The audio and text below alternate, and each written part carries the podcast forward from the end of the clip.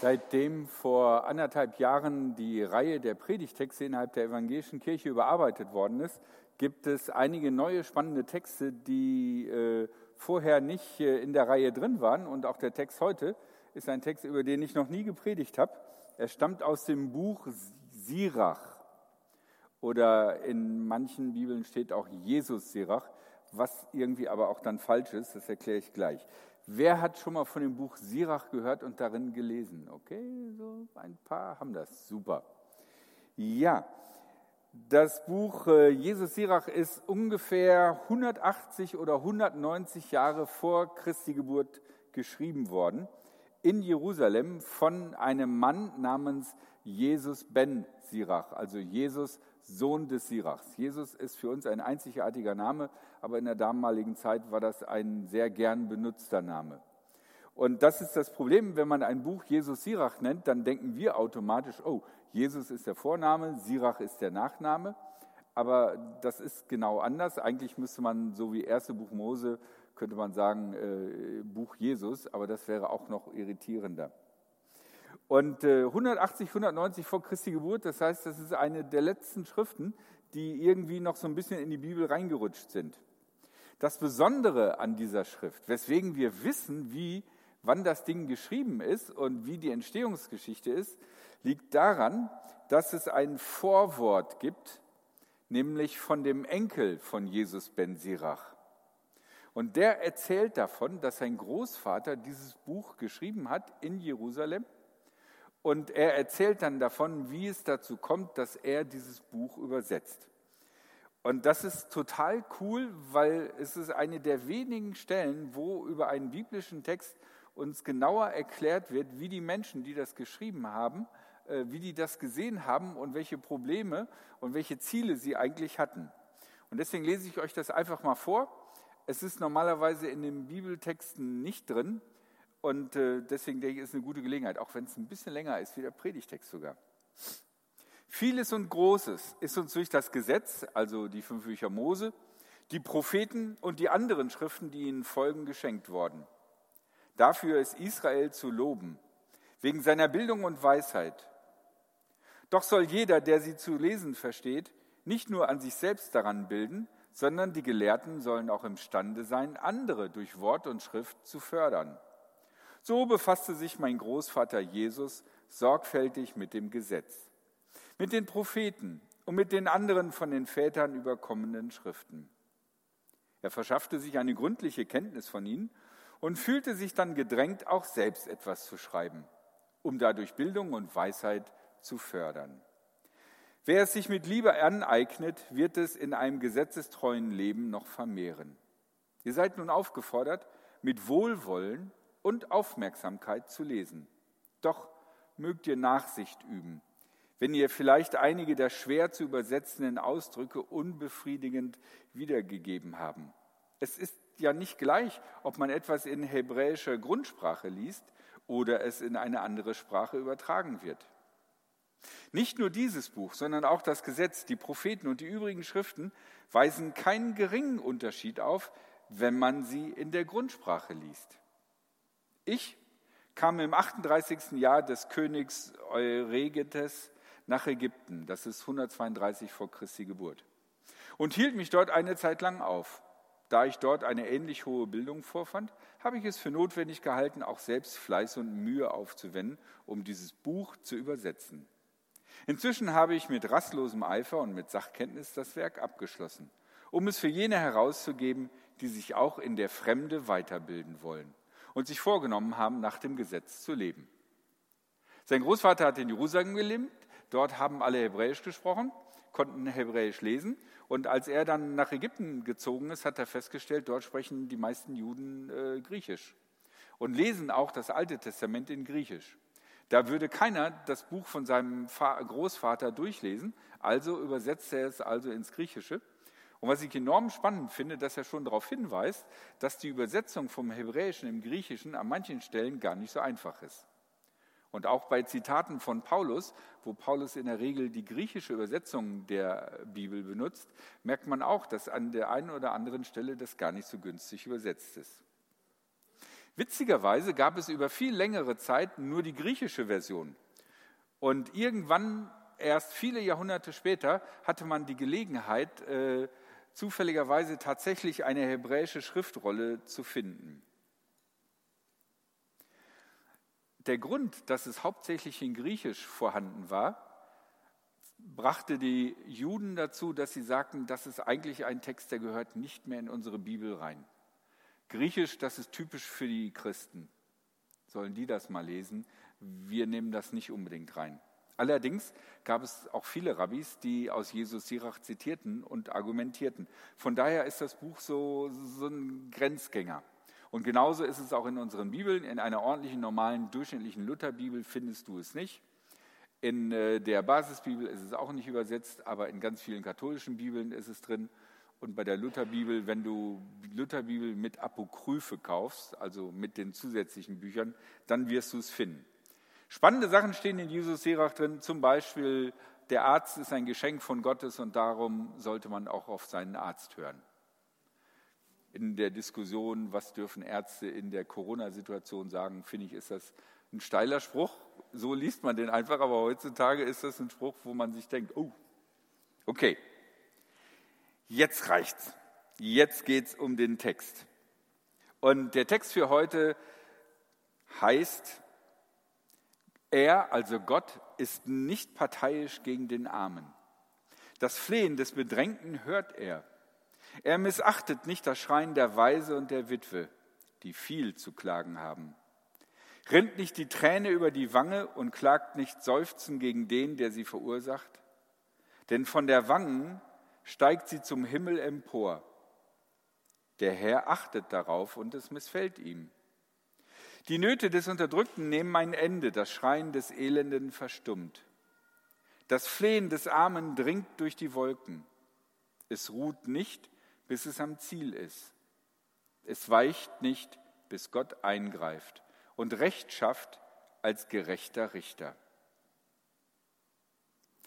Drei Dinge möchte ich euch damit auf den Weg geben. Und der erste Gedanke ist, wenn man sich diese Welt anguckt, wie wir das bei der Begrüßung angedeutet haben, hat man das Gefühl, das stimmt doch eigentlich gar nicht, was da steht. Die Nöte des Unterdrückten nehmen ein Ende, das Schreien der Elenden verstummt. Nun, wenn man sich von der Abfassungszeit von Jesus Sirach, also 200 Jahre vor Christi Geburt, bis auf heute guckt, dann muss man doch sagen, das stimmt doch gar nicht. Das ist heute noch genauso wie damals. Da sind wir keinen Schritt vorwärts gekommen. Und wenn es dann heißt, das Flehen der Armen dringt durch die Wolken, da kann man doch das Gefühl haben, dass das nicht durch die Wolken dringt, sondern eigentlich in den Wolken hängen bleibt. Denn wo ist Gott? in den extrem ungerechten Situationen. Und allein, wenn wir auf die letzten 100 Jahre blicken, wie viele ungerechte Sachen gibt es dort? Schwer zu sagen, ob es heutzutage weniger oder mehr Ungerechtigkeit gibt als damals. Aber es gibt Ungerechtigkeit. In wie vielen Staaten dieser Welt gibt es ein Ansehen der Person? Und ist es zum Beispiel in einem Gerichtsprozess ein Unterschied, ob du arm, ungebildet und unbekannt bist oder ob du reich, mächtig und berühmt bist? Und auch wenn unsere Gesetzestexte anders formuliert sind, macht es einen Unterschied, ob du 20 Anwälte, die hoch bezahlt sind, hast oder irgend so einen, der dir vom Sozialamt finanziert wird. Und es gilt aber nicht nur die Ungerechtigkeit innerhalb von Staaten, sondern wie ist die Ungerechtigkeit im Staatengefüge an sich? Es ist nicht so, dass es viele mächtige Staaten gibt, die einfach tun können, was sie wollen und die mit kleineren, ärmeren Staaten einfach verfahren können, wie sie wollen, weil sie die Macht, den Einfluss und das Geld haben und auch definieren können, was richtig und angemessen ist. Von daher, glaube ich, gilt das, was Jesus Sirach hier sagt, in dem Sinne, dass es Ungerechtigkeit gibt, massiv für unsere Welt. Und es gibt ein Ungerechtigkeitssystem zwischen denen, die haben und Macht haben, und zwischen denen, die nichts haben und ohnmächtig sind. Und wenn ihr diesen Text hört, denkt ihr vielleicht daran, ja, boah, bei uns auf der Firma ist auch was voll ungerecht gelaufen und, und da hat man mich mies behandelt. Oder ihr denkt euch in eurer Familie, warum sind die anderen Geschwister von den Eltern so gelobt und ich nicht? Oder ihr habt Erfahrungen in eurer Vergangenheit, wo ihr euch sehr gut daran erinnern könnt, wie ungerecht ihr euch in irgendeiner Situation behandelt gefühlt habt. Aber wenn wir heute mal die Gewichtung der Welt sehen, wie viel wir hier in Deutschland von den Ressourcen der Welt verbrauchen, dann könnte es sein, wenn wir diesen Text von Jesus Sirach ernst nehmen, dass, Jesus, äh, dass Gott nicht unbedingt so auf unserer Seite steht. Weil obwohl wir persönlich vielleicht Ungerechtigkeiten erlebt haben, sind wir gleichzeitig aber auch auf der Seite derer, die die Geschicke dieser Welt bestimmen und das so, wie sie wollen und nicht immer mit Nachfrage, wie es den anderen geht. Und das ist eine skurrile Situation. Wir sind als Menschen in einem Gefüge und wir sind mittendrin. Wir sind in unserer persönlichen Biografie auf alle Fälle irgendwo auch Opfer von Ungerechtigkeit. Aber wir sind auch durch die Strukturen, mit denen wir verknüpft sind, Mittäter der Ungerechtigkeit. Wie soll man sich da zurechtfinden? Was soll man da handeln? Und da ist das Spannende, Jesus ben Sirach verliert nicht die Hoffnung, sondern er blickt weiter, er träumt, er hat eine Hoffnung und auf diese Hoffnung wartet er. Und das ist mein zweiter Gedanke, die Gerechtigkeit Gottes. Es gibt einen großen Unparteiischen, er wird für Gerechtigkeit sorgen als gerechter Richter. Und manchmal ist es, wenn so, bei mir zumindest, ist es so, wenn ich eine Predigt höre über Gott, der gerechte Richter, der genau guckt, wer gesündigt hat, dann wird mir mulmig und ich habe das Gefühl, oh je, jetzt kommt wieder so eine Predigt, wo ich mich hinterher nach voll schlecht fühle. Aber in Jesus Ben Sirach geht es nicht darum, sich schlecht zu fühlen, sondern wir müssen denken an die Millionen von Menschen, die unter Ungerechtigkeit leiden und die sich nichts sehnlicher wünschen, wie dass sie auf einen Richter treffen, der gerecht ist und der nicht erst fragt, was hast du, was bist du, was kannst du, sondern der einfach nur guckt auf den Menschen und auf die Situation und auf Recht und Unrecht. Und ein Richter, der ein Richter ist, bei dem nichts unter den Teppich gekehrt wird, bei dem es keinen Deal gibt, den man irgendwie abschließen kann, sondern ein Richter, der sich an alles erinnert, der auch nichts vergisst, bei dem Dinge nicht verjähren. Für uns ist das vielleicht eine gruselige Vorstellung, so ein Gott. Aber seht es mal von der Seite derer, die Ungerechtigkeit erleiden. Gott vergisst kein Leid, keinen Schmerz, keine Untat. Aber wenn wir zugleich Opfer und Täter sind und jetzt Gott gerecht richtet und sagen wir einfach mal so, alle, die irgendwie was getan haben, in den Knast schmeißt, dann kommen wir ja alle in den Knast. Ich meine, wie bist du da weitergekommen, wenn du äh, jede einzelne Ungerechtigkeit jedes einzelnen Menschen verhandelst und am Ende hast du dann alle, die gesamte Menschheit wieder zusammen im Knast. Ich meine, das bringt eine Gesellschaft auch nicht vorwärts. Äh, du hast ja noch nicht mal Wächter. Also es ist ein Dilemma, was da ist. Und wie löst Gott dieses Dilemma? Durch seinen eigenen Weg der Gerechtigkeit. Und wir als Christen sehen diesen Weg der Gerechtigkeit in Jesus Christus. Dass in Jesus Christus unsere Schuld klar benannt wird aber auch in Jesus Christus uns vergeben wird.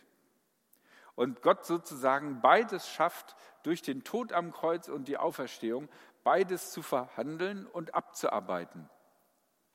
Das Benennen der Schuld, das Einsetzen der Gerechtigkeit und trotzdem ein Weiterleben für uns alle in Freiheit. Das ist die Hoffnung, die wir als Christen haben.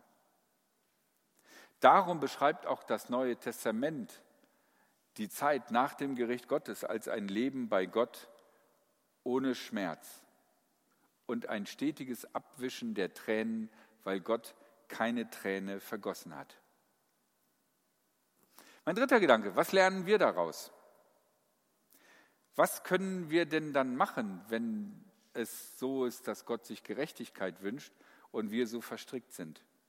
Ich glaube, das Erste, was wir machen können, ist, wir können geduldig sein und dafür beten, dass, kommt, dass Gott kommt und Gerechtigkeit in diese Welt bringt. Und wir können uns damit trösten und darüber freuen, dass nichts vergessen wird, sondern dass Gott sich an alles erinnern wird. Das Zweite, was wir, glaube ich, daraus lernen dürfen, ist, wir sollen, wir müssen unbedingt einen angemessenen Umgang mit allen Menschen haben. Egal, ob sie Frau Professor so und so oder Herr irgendwas sind. Egal, ob es jemand ein großer Spender der Gemeinde ist oder einer, der irgendwie eher noch Kosten verursacht und Mühe. Wir als Christen dürfen nicht parteiisch sein. Und wir müssen damit in unseren Gemeinden anfangen, in der Art und Weise, wie wir miteinander umgehen. Und wir müssen versuchen, das auch aus unserer Gemeinde herauszutragen in die Welt. Dort, wo wir leben und arbeiten, müssen wir versuchen, für Gerechtigkeit und Unparteilichkeit einzustehen. Und etwas, was sich Jesus ben Sirach nie hätte vorstellen können, er lebt schließlich unter dem Regime eines Pharaos. Wir hier in Deutschland haben Macht als normale Bevölkerung. Wir entscheiden, wer wir, wen wir wählen. Und wir entscheiden, welche Fragen Politikern und Politikerinnen gestellt werden. Wir entscheiden, was wir von unserer Politik einfordern. Wollen wir das Patentrecht unbedingt in jeder Bedingung schützen? Oder denken wir, es ist gut, in bestimmten Situationen einen neuen Weg zu finden? Was wir kaufen, ist auch ein politischer Akt. Es ist nicht nur, dass wir etwas irgendwo für unseren Bedarf besorgen, sondern es hat eine Auswirkung auf diese Welt. Welche Fragen wir stellen, in welchen Läden wir kaufen, ist eine Entscheidung. Für in welchen Gruppierungen wir uns engagieren. Innerhalb der Kirche oder aber auch außerhalb der Kirche. Es gibt viele Gruppen und Kreise, die sich engagieren für Gerechtigkeit in dieser Welt. Und zuletzt, weil wir in einer, einer multimedialen Welt leben, in der jeder irgendwie mal was kurz in die Welt rausschreien kann und entweder rufen die Leute I like it oder sie rufen kreuzigt ihn. Was wir posten, was wir liken, was wir weitergeben in den sozialen Netzwerken, kann eine Reichweite haben. Wir können tatsächlich unter Umständen mehr Menschen erreichen, als wir es selber vielleicht gedacht hätten. Das sind unsere Möglichkeiten. Das waren meine drei Gedanken. Eine kleine Info über, über Jesus ben Sirach.